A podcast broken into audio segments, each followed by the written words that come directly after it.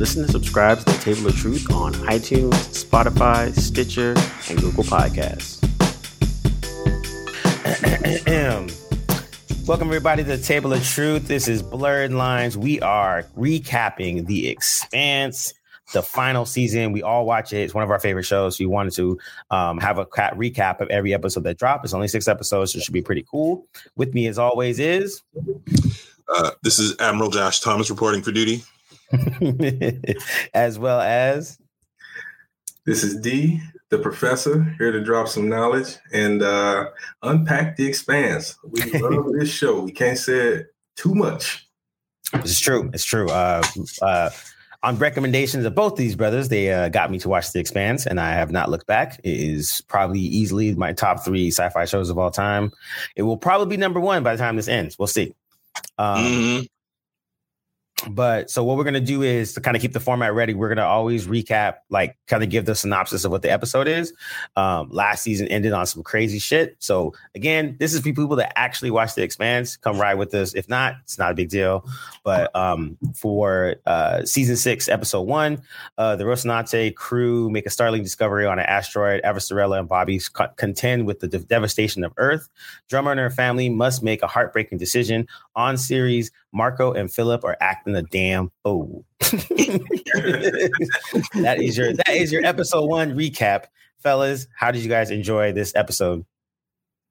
Josh, you want to take it? To, want to lead off? Uh, yeah, I mean, it was it was it was solid. I think it was like a nice bridge.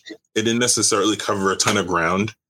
Um, like it didn't it didn't exactly um plunge ahead into new territory it seemed like it was more of a bridge episode, sort of like a hey, so you know, Marco dropped, you know, an asteroid on Earth, and this is the aftermath, kind of a deal.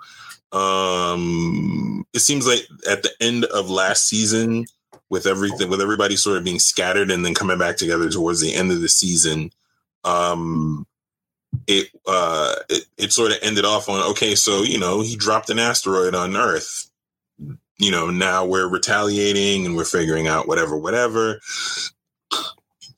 Um, it seems like there was a little bit of a time jump at the end of the the season, so it didn't really, you know, I think that last half of that last episode was sort of uh reactionary. You know what I mean? Like this is the reaction to everything that's gone on. Um and it seems like another time jump, not a major one. I think, you know, from what I remember in the episode, it was a couple of months uh, that they jumped ahead. Um, and it seemed like it was like, all right, so this is what's going on and this is where things are at, and not necessarily like a big any, any big plot changes or plot arcs. You know, the reaction to uh, Clarissa. We were just talking about that off camera. Um, the reaction to Clarissa being on the ship for a little while um, you know, the Roci sort of being um, being sort of like the freelance vanguard of sorts uh, to try to deal with things. There's, there's, a couple of little things that that, that um, you know, now that now that the Roci's sort of legitimized um, and and and sort of a free agent of the of of the Earth government you know that was interesting to see. And, but you know it didn't really cover a ton of territory. It just sort of refamiliarized you with the characters gave you you know like a little bit of the aftermath of of how uh how things ended in in the last season. But you yeah. know it was fine it was very it was like it, it, was very like a, it was it didn't seem like a um a season premiere. It looked it was like almost like a cleanup like it was just kind of like, hey, just to let you guys know what's going on. This is this. Yeah, just reintroducing. Yep, reintroducing. Everyone's doing that. I thought that was like it was good though, because like I mean, I went back and rewatched the season finale. Um, and then also more just because my favorite scene of all time is when Amos is uh about to have Peaches onto the uh onto the ship, and he was like, you know, remember you were trying to kill me, and then we're, we were cool, and now we're good, we're family, right? He's like, yeah, cool. Mm-hmm. Peaches, we good. Yo, she's gonna stay on the board for a little bit. Yo, I got some shit worked out. Don't even worry about it. I got you. And you just see Holden not saying a word for the like five, like two minutes. And it's he's amazing like, visual. He, he, he's mm-hmm. like, what just happened? What? Yeah. She, but she like, but she was trying to kill. What? Yeah, wow. body language of actors is just. I mean, it's just master class. We mm-hmm. use that all the time, but like these actors just get it where they need to like just they understand what each scene needs, and they and they deliver um, every time. But yeah, Yeah. Well, I don't know if you guys noticed, but uh, it it also helps that the actor who plays Holden is one of the producers on the show. yes, yes. True. Uh, It helps that is, uh, immensely. Steven I have a, I I have a feeling that really translates really well. Yeah. yeah. and and that's Steven Strait, and and also Yes, Steven um, Strait. Thank you. Uh, he he's direct. I think he's directed a few episodes. I Oh, know, nice. Uh, Hmm. Maybe he hasn't, but I know that Thomas Jane, who was previously on the show as Yeah, he uh, has. He did he did a couple episodes. Yeah. yeah, he's he's directed uh, um, some of the episodes. I think a few episodes, uh, an episode last season. Yeah. think was when- and and I think that's a that helps to it because I think at the end of the day, like you can tell this is like one of those shows because it's so like heady sci-fi that it's it really is the people involved actually really really care about the show like Yeah. want to make it well and Yeah. everyone no one's in there just haphazardly i'm just checking a, uh, getting a check they're Yeah. actually like i actually care about the show i want this to do well and because it's such a niche because it's a very very sci-fi show as you know you'll go into later but um so people that are into it like they're they're okay with the quiet moments it's like we don't Yeah. necessarily need to see gun battles every single day we could have like conversations and all that so i think for this episode i thought that was dope that they kind of like again quick check in to see where everyone was at but it was also good to see the um aftermath of how um, a character like Philip is taking like you know he's quote unquote a hero and now Mhm. he, he's definitely not taking it well. He gets he's smashing chicks now because he wasn't doing that before. But it's just very it's very just like loveless and just ah, you know, I'm just getting whatever I'm doing. His dad doesn't take him seriously. No one else takes him seriously. He's just kind of like the almost like the trophy uh the trophy son at this point. Yeah, and you know, adding to that, I think I wrote in my notes that you know what we're seeing in Philip is so he ha- he sort of goes through this life as they established before he even gets on screen, where his mother abandoned him, Naomi uh, abandons him uh, when he's an infant. Um, and she doesn't, there's nuances to that, right? She doesn't just say, I don't want a child. I'm going to go do my thing in, in the stars or whatever. Uh, it's because of Marco and the fact that he used her to commit mass murder. Uh, fast forward to Philip, who didn't understand that last season, but by the end, and as we see with the recap, the uh, the opening montage that were, that you know directs us to what we need to pay attention to in this uh, episode. Um, there's a he had the neglect side of it, but then there's also the emotional and psychological abuse uh, reaped on him by Marco at the Yeah. hands of Marco, and you saw that um, not only so you have the vigor of youth bumping into a up against a youth, a teen or a youth individual, an adolescent, as far as belters go, um, who uh, is who again is psychological and emotionally abused. We see that, um, and here's some spoilers, just some specifics in the, in the scene. But uh, there's a moment where when we first see Philip, we see Philip for the first time, as Cam alludes to it. He's sort of randomly smashing these belter chicks, and obviously it's because he's Philip Inaros, son of Marco Inaros, and uh, the leader of the belt. Um, then he gets to the meeting late and you know you they have a again the actors knowing what scenes need uh there's a shot where uh you see marco reacting to him from behind uh as the girl is as he's trying to pick up this chick and she's not she's kind of ignoring him later when he finally wants to be involved with the conversation marco is like uh tells his second Yep. man you know come on uh, I want to have this conversation in private. Yep. It's classic, the dynamic between those two, in which early on, Marco felt Philip had stolen some of his power from him. Yeah. Going up late and by not being attentive to what was going on. Now, when fast forward, when Philip is finally ready to be attentive, Marco sees it as an opportunity to reassert, reassert his power over Philip by Mhm. saying, no, and in a way it's it's consequence of a youthful uh, decision a bad youthful decision of philip to go to the strategy meeting late early Yep. Yep. Now, when you want to be a part of it, Yep. the answer is no. But in Marco's way of doing that is like not just saying, well, you know, earlier you didn't want to be a part of this. Now all of a sudden you want to. That's not how this works. Um, Marco simply says, tells his command his commander, come with me. And as he tries to, as the Philip tries to speak, he's like, in private. Let's finish Yep. this in private. Exactly. So biting and stinging, and, and it creates that moment that ultimately leads to Philip making that faithful decision that he does.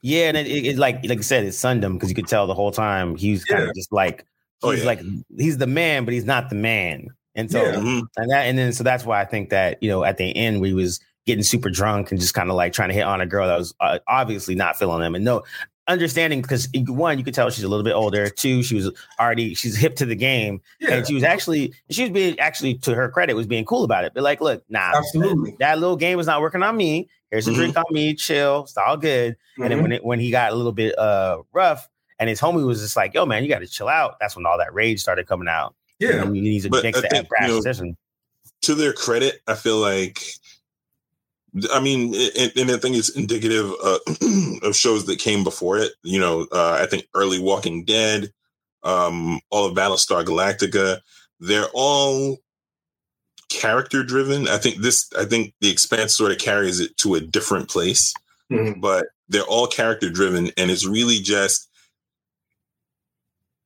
characters in zombie apocalypse, characters in you know uh in in cyborg the cyborg apocalypse um Right. and in this one it's a little bit more fleshed out a little bit more it's it's less clear cut and, and dry yes than yes. a Battlestar more Galactica or a Walking Dead. It's it's definitely um it's it's there's a lot going on and it, and and I think the where where this show excels is it intertwines the characters into like the characters can't necessarily be separated so easily from what's happening whereas the subplot is always you know in the other shows that i mentioned the subplot is always what's happening with the characters and Right. the plot is always you know whatever the main thrust of the show is this Right. is definitely way intertwined in terms of the two Yeah, no, it, it it's a it's a balance in that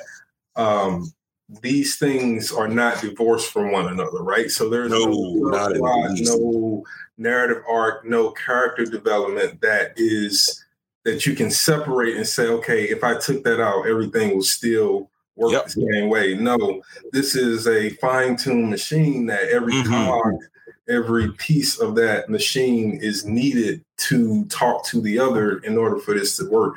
Um, like a novel almost, and and that's why it is very much um, in that same vein of a novel. And I know that's uh, low hanging fruit because you know obviously it's an adaptation.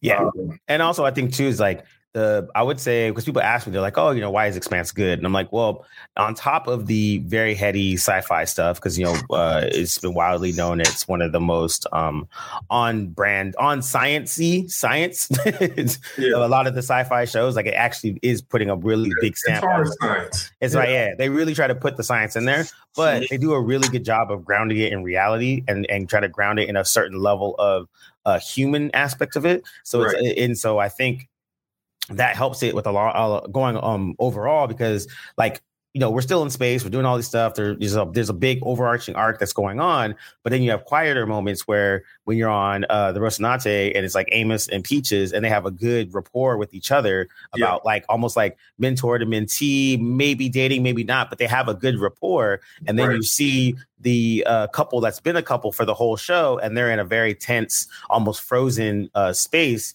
because they Yeah. both are like in this weird situation on themselves and so you see that dynamic and when naomi uh, lashes out at amos amos is like yo you need to chill this is the, obviously not about her Right. It's not about her. It's Yeah. not about Alex. It's something. Yeah. You know, it's it's you and it's the tension of the fact, and Naomi calls it out. You know, and this is again part of what through line of what we're all talking about here, and how you can't divorce even the things that have, are considered past narration in the story. Um, when Naomi points out the fact that what's weird for her is that she tried to run away from all this, Mhm. and Marco Mhm. brought her back into it, and now she's and now forcing her to hunt down and kill the people that she once called family. You know, and so that's like you said, going to back to reemphasizing how much of a character driven but balanced narrative that this is all of those things are not cannot divorce one from the other. Marco's traumatizing her marco traumatized her in their youth and then now again as a, as adults and you know doing the same thing to her to her son um, there was a few things I just wanted to point out. Um, I do believe that it was 187 days, so that was like a couple months. I think that's what the, what it said. That Yeah, it was like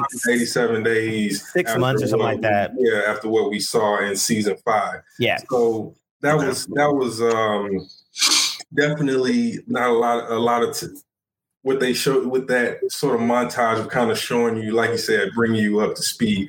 But there are a little there are a few things to note about the sort of setup. So one thing is that Marco his his position is very tenuous, right? So the converse so the conversation on Ceres where he's talking about, you know, Fred Johnson is dead, Anderson Dawes is dead, history has moved on with them. Where uh, Sanjrani, who's the new admis- administrator, is trying to get him to understand, bruh, we gotta make water and feed people now. Yep. Uh, this station that you literally that you were just calling the the Belter capital, the capital of the belt, will starve in a few months if we don't if we don't figure something out. And what we know in this world about about Belters is that they don't care about money and power in that way. What they care about are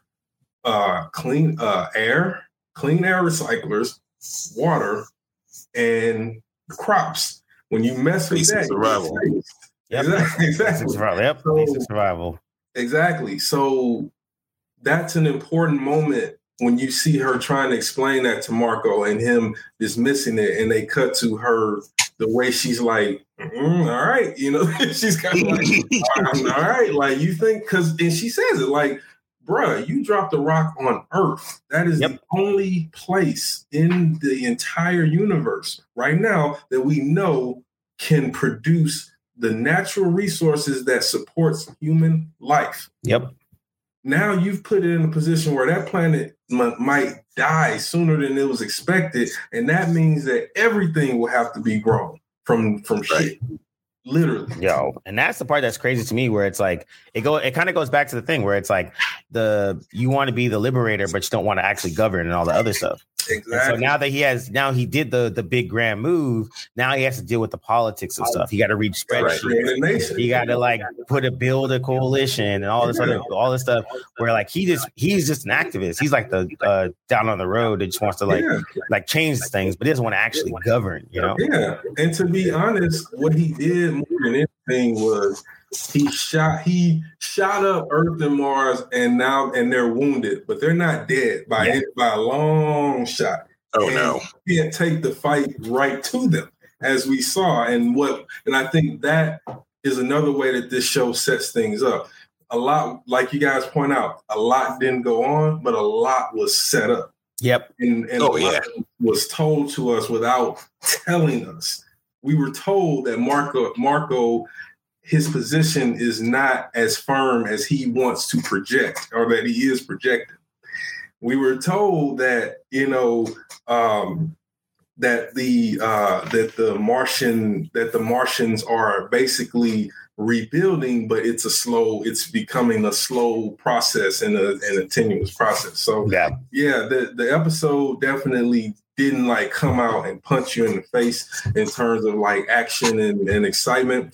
But and I do agree. I think it did feel more like because having just watched episode uh the fin- episode ten, the season finale of, of of season five, and then watch straight through into uh season one's premiere. it does, even though it's a few months, it does feel like just a continuation of the immediate aftermath of what we saw uh, then, and that was fine because it yep. wasn't lazy. It was done purposefully, um, and it does set up a whole lot in terms of what we even hold in reviewing the footage of the the Barkeith, the, one of the MCRN ships that was uh, breakaway ships. Yep. Uh, getting uh, uh, what I like to call eight by the, by the unknown aggressors um, as it transited through the ring space, and I love that moment again. What does what does Holden getting distracted by the big picture as he should, as everybody should be? But what does Amos say? Look, man, we can't deal with that right now. We don't know even where to begin with that. Yep. And I'm only yep. here so that because I didn't want to to leave you or abandon you. Do yep. not do that to us right now. And that's mm. important because when those sort of world ending, the stuff with the proto molecule and the ring builders and all that stuff, Holden tends to to stray off the course and, and, go away, and it often causes it, it it nearly wrecks everything. So I thought I mean, a great moment when Amos said, there, "Look, don't pull." There is a logic to that, though, to to the path his character takes with that, because Absolutely. he was actually there at the creation of it. Like he was in the he, he was in the thick of it. Oh yeah, oh yeah. So, so there's a certain logic to it.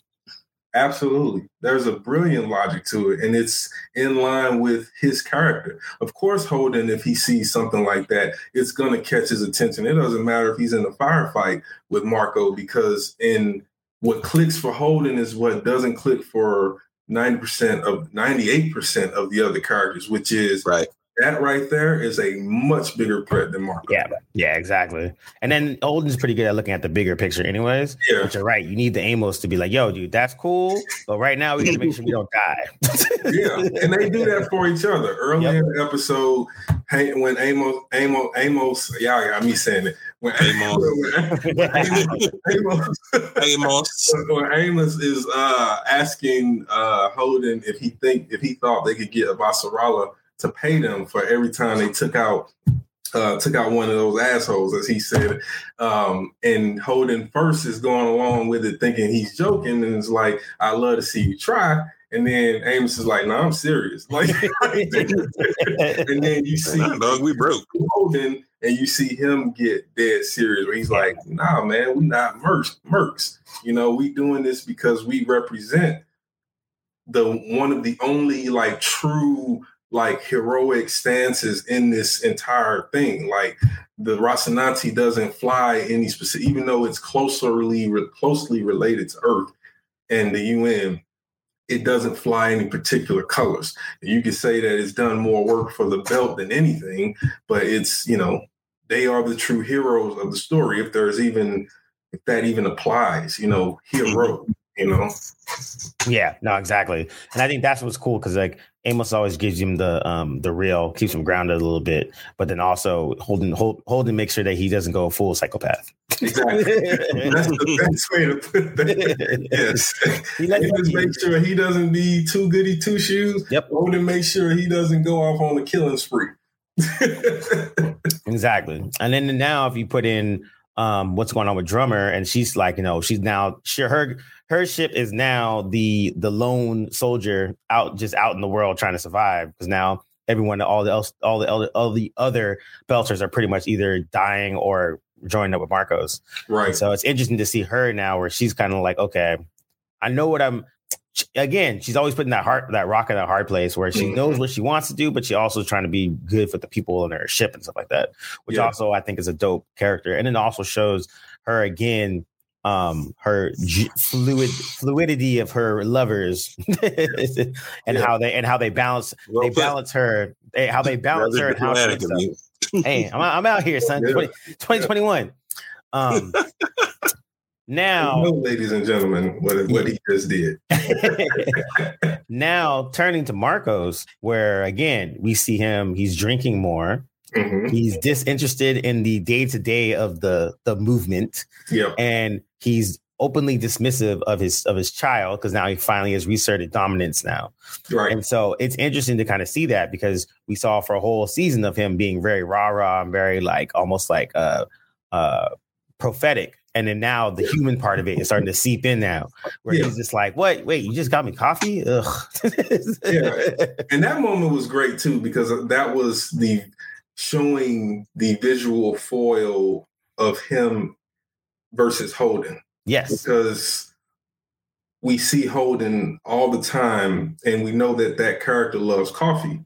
And then I thought that it was interesting that Rosenfeld um, gave it to him in the same way that you were you were accustomed to seeing Naomi handing um, Marco Mm. handing Holden a bulb of coffee when he's contemplating or he's trying to decide on some big decision and all that stuff and and and all the important things that they they've done over the sea. So I thought that was a really neat visual parallel that they because to draw that attention to coffee as the way they did with Marco and the way he reacted to it and you know I thought that was clearly the writers and the directive, the directors, and saying, "Hey, you guys, look at Marco being all Holden over over Yep. here," you know, and, it, and it totally it totally worked uh, because those two are such foils of one another for so many, many, many, many reasons. yes, exactly. And I think that was cool to show that. Sorry.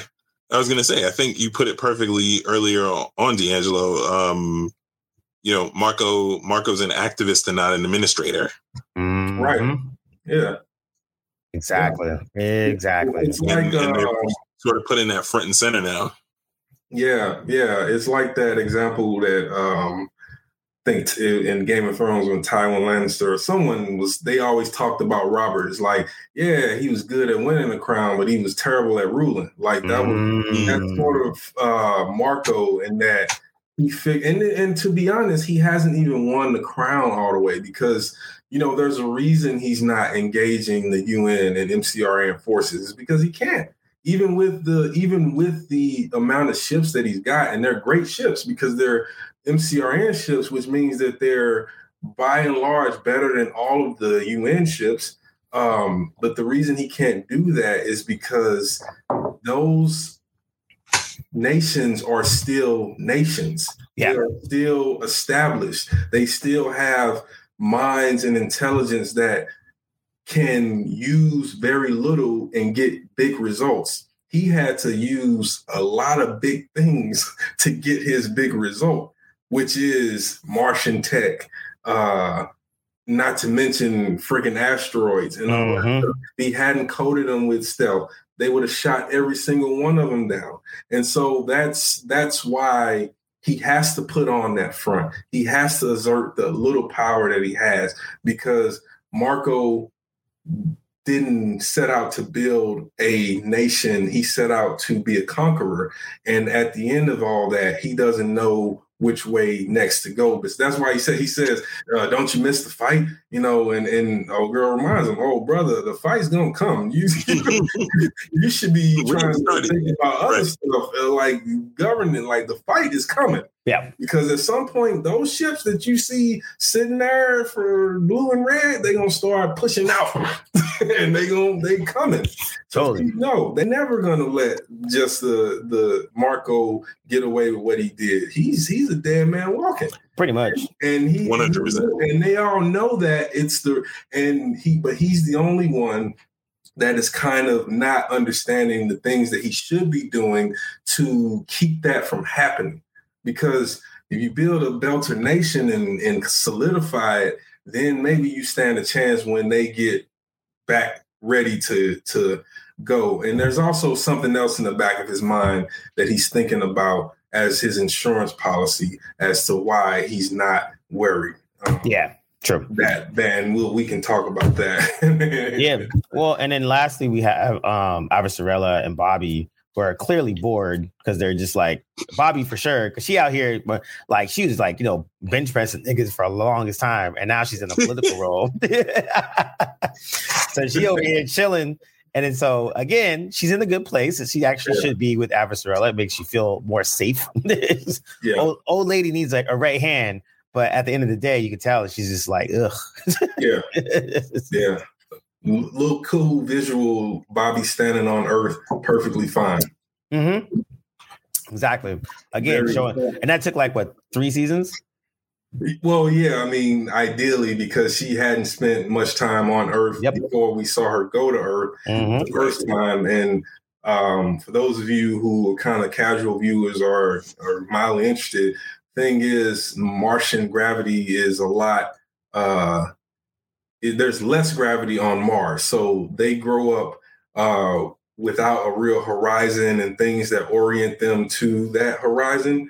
So that makes it a little tougher when a Martian has to step foot on Earth, set foot on Earth, and now there's a horizon, there's an ocean, there are things that that ground you, and and besides the gravity itself. Yeah. Uh, so it's, And I, and I thought that was a cool thing when they showed that when the Martians came to Earth and they all were kind of like queasy, they could Yeah. barely walk. It was like they had to really adjust themselves, and they never really were really quite cool with being on Earth because they had been in a place that was a lot different. Yeah. So those little small touches are actually to me that which makes it really really cool. Or like when the Belters go down to Earth and they have like they literally can't stay there for longer than a, a short period of time because it Yeah. fucks with their whole situation. it's literally for a belter setting foot on earth it, it's literally like them trying to hold up like uh uh I don't even know what that weight would be. Like it's like them trying to a, a- a- a person that weighs hundred pounds soaking wet trying to bench press five hundred pounds. That's, And then- that's what it feels like. It would feel like for a person who didn't grow up in any in a gravity well to suddenly set foot in a place that has a lot of gravity. And then also too, even um, I know when uh, astronauts go to space, they always grow like a little bit more because they have no That's just about gravity. say. Yep. And so it's always- they have you you they have to be worked through uh through the through reacclimating so that they don't get decompression sickness.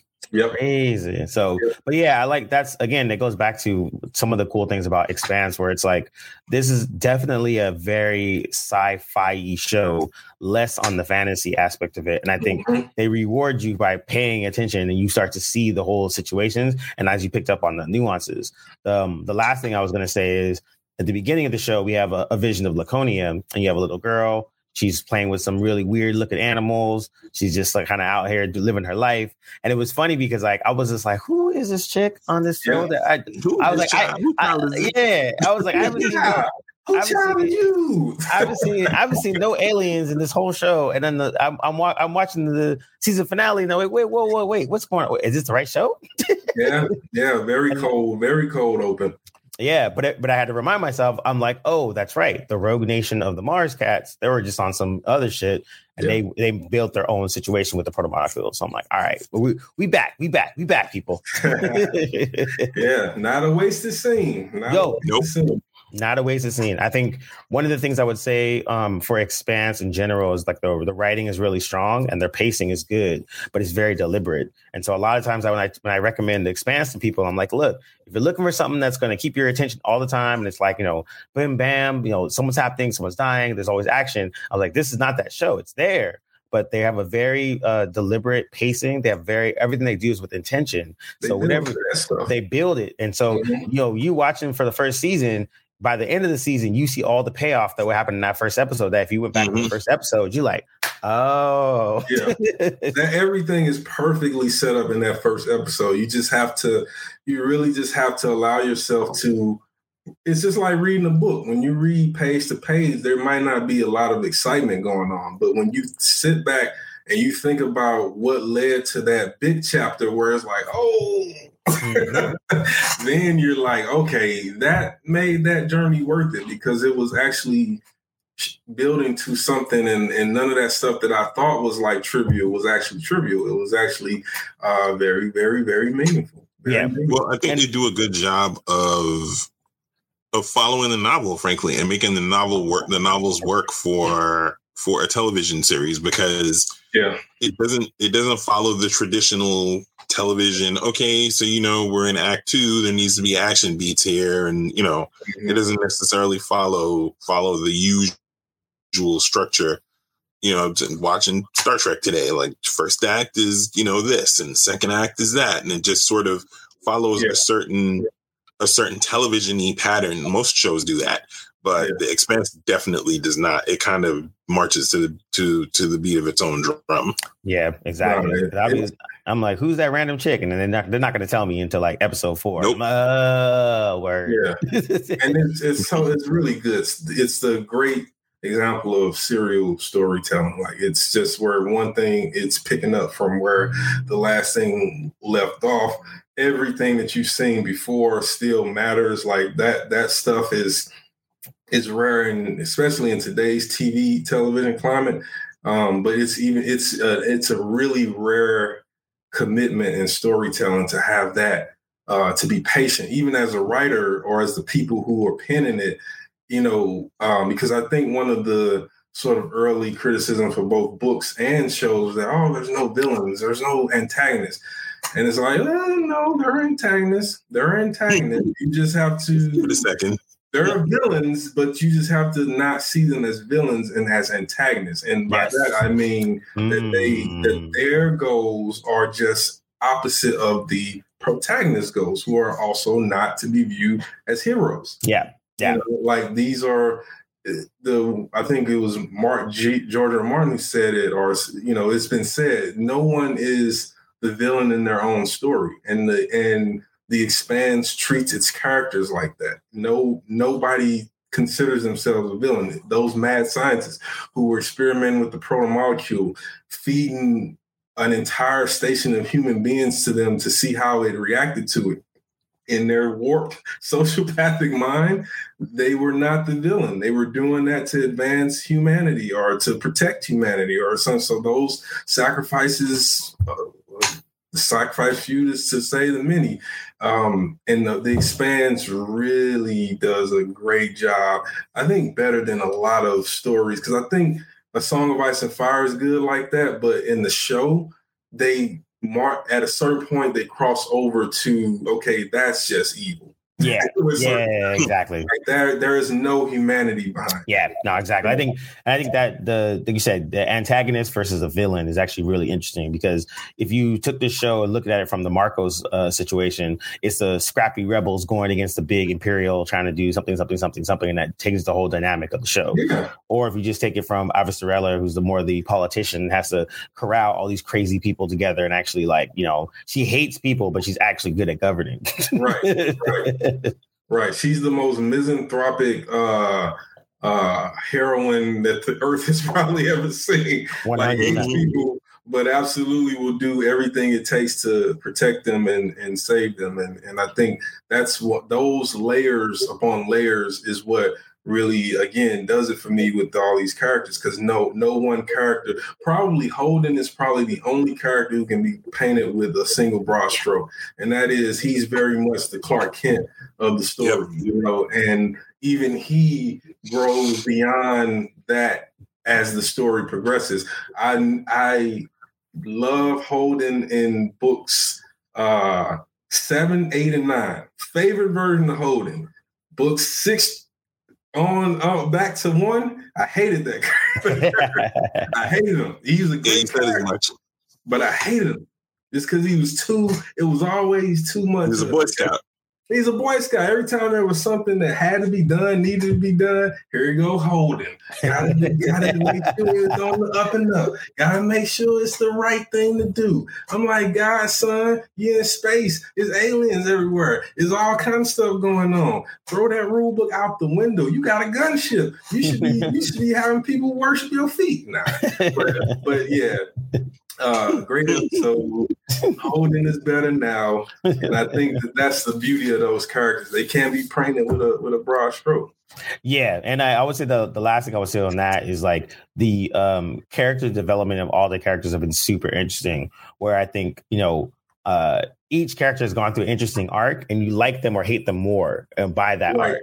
Like for me, for like I hate Naomi. She's fucking annoying. Literally, her one decision like was the whole of season five. Like that one decision was the catalyst for a whole story arc.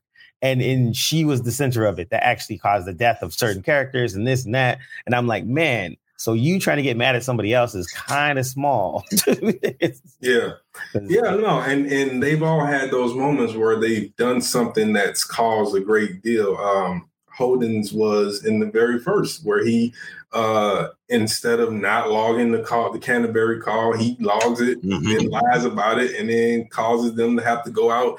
Canterbury gets killed. Shit, the the, the, the medic gets killed. Which yep. I always thought the fact that they never replaced the medic on, on, the, on the show, it was just such a funny thing as a sci-fi nerd because every science fiction show, all the greats Always has a doctor. The not so great. If there is a ship in space in vacuum, there's a doctor, and that doctor is always important and always usually survives and always is needed. But Expanse are like, nah, we got an auto doc. Yep, and always permanently. if you can, if you can, if you can travel in space, if you can travel light space, I think you can get an auto doc. you yeah, can exactly. have an auto doc. No yeah. need for the medic. Exactly. I was actually surprised when the medic died. I was like, wait, whoa, that was weird. oh, and did he die? At least yeah. he didn't notice anything. Seriously. But, um, At least really? he didn't feel nothing. um, so, all right, to wrap this up, is there anything else you guys want to wrap for this particular episode? Say it again. Is there anything else you want to say about this particular episode? Or, and expectations, because we only got five more episodes left at the end, D'Angelo actually read the book and read all the books, so we can have him go on a crazy deep dive at the end of the, at the end of the season. Right. But for this one specifically, is there anything else you guys want to say about it? I did want to. Um, I did want to go in a little bit without giving anything away on the Laconia stuff because I think, um, you know, talking to you guys, I do think that out of context, the Laconia stuff is being built really nice, but it's very MacGuffin right now, mm-hmm. where it, it, mm. it isn't. It's only in a very small way impacting the main narrative, and I do not think that, from everything I've read, that Laconia will, even though this is the last season, will play a big role. I think the the last three books, even though it hasn't been announced, will either be picked up for continuation somewhere else or Amazon is planning some kind of movies. They have mm-hmm. because there's three more books. That's like a hell of a finale to that story, more so than what we're going to see with the end of this arc. Um, but um, that going back to season five and even season four. So the through line of the, what we know about Laconia so far is that in season back in season four, when Holden in the the UN science ship and the Belters when that whole season basically there was a group of Martians watching them and watching what was going on. And they were also at the same time engaged in black market deals and they were selling weapons and things to Marco all been established. Um, what they eventually discover is that um, the, the, Martian uh, separatists found out something about the when they saw what happened with Ilus and the protomolecule, even just a little bit activating those devices, they learned something about that, which as Avasarala points out, like why would they want to do that? And Holden says, well, maybe they know something that we don't. Yep. Fast forward to um, the last scene of the finale where you know the the admiral is about to shoot old girl for the bracelet and he's talking about um, the fact that they're getting ready to embark on this this military uh, uh, dynasty in which they can't they have no civilian world there. Like there there's only the military that they brought with them. So if you fuck up you're dead. Yep. that's, that's just it. And and so um uh, what what we what they preview in the end is is the doctor who's originally the expert on the protomolecule, uh, who was given to the um, Martian group as well as the protomolecule as payment for those ships and weapons. Yep. Um, and what we see is that this fool has already started using the proto molecule to activate shit on on the, on the planet. Man, um, listen. And then fast forward again to, uh, and then they show you the structure uh, above the, the the the planet, and then fast forward to um, episode six hundred one where we get the code open, which is from one of the novellas called Strange Dogs. Uh, you look like a dog you know, in the in the in the uh in the episode when she tells the creature looks like a dog. Um, that girl is really important. uh, I can't. She's really important. Um, okay. And the person she's calling for, Xan, he's he's important too. Um, but that's Laconia, and that's where the the breakaway fleet, um, when they left and they betrayed Martian, that's where they settled, and um, they have thing to keep in mind is that they have with them a fleet of MC of Martian heavy Donnager class ships.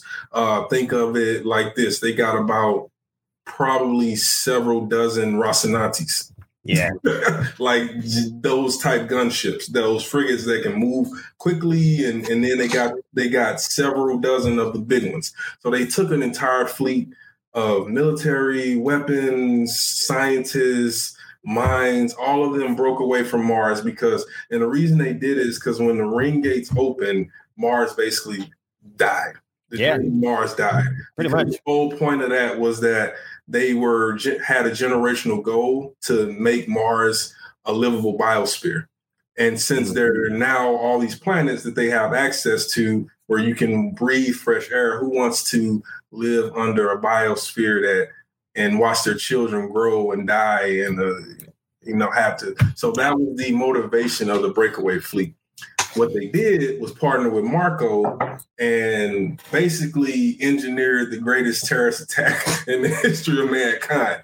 Hmm. Um, the mind behind that has already been mentioned. yeah. Duarte, who is um, has not appeared, um, but he is arguably at this point the primary antagonist of the story. Mm. So because he is the mind behind Marco, and that, as I mentioned earlier, as Marco, um, his whole reason that he's not really concerned is because he understands that in behind the scenes he has he thinks he had Laconian uh, yeah. and um, yeah, he has a whole nother. He has yeah, he got backup. right, right. the end of the day, and I think that's the thing that's, that makes it more interesting. Yeah. Um. Okay. All right. So yeah, yeah. that that that we'll, we'll leave it at that for for episode one. Um. Yeah. We'll be back to, uh, cap, to recap episode two and then we'll do um we'll do every episode um you know a day or two after it to kind of and then throw it back up there um but yeah let us know what folks thinks um we're already enjoying it as you can see and without even getting into crazy of the books and all that stuff but mm-hmm. um blurred lines and we are out Deuces. Peace. Peace.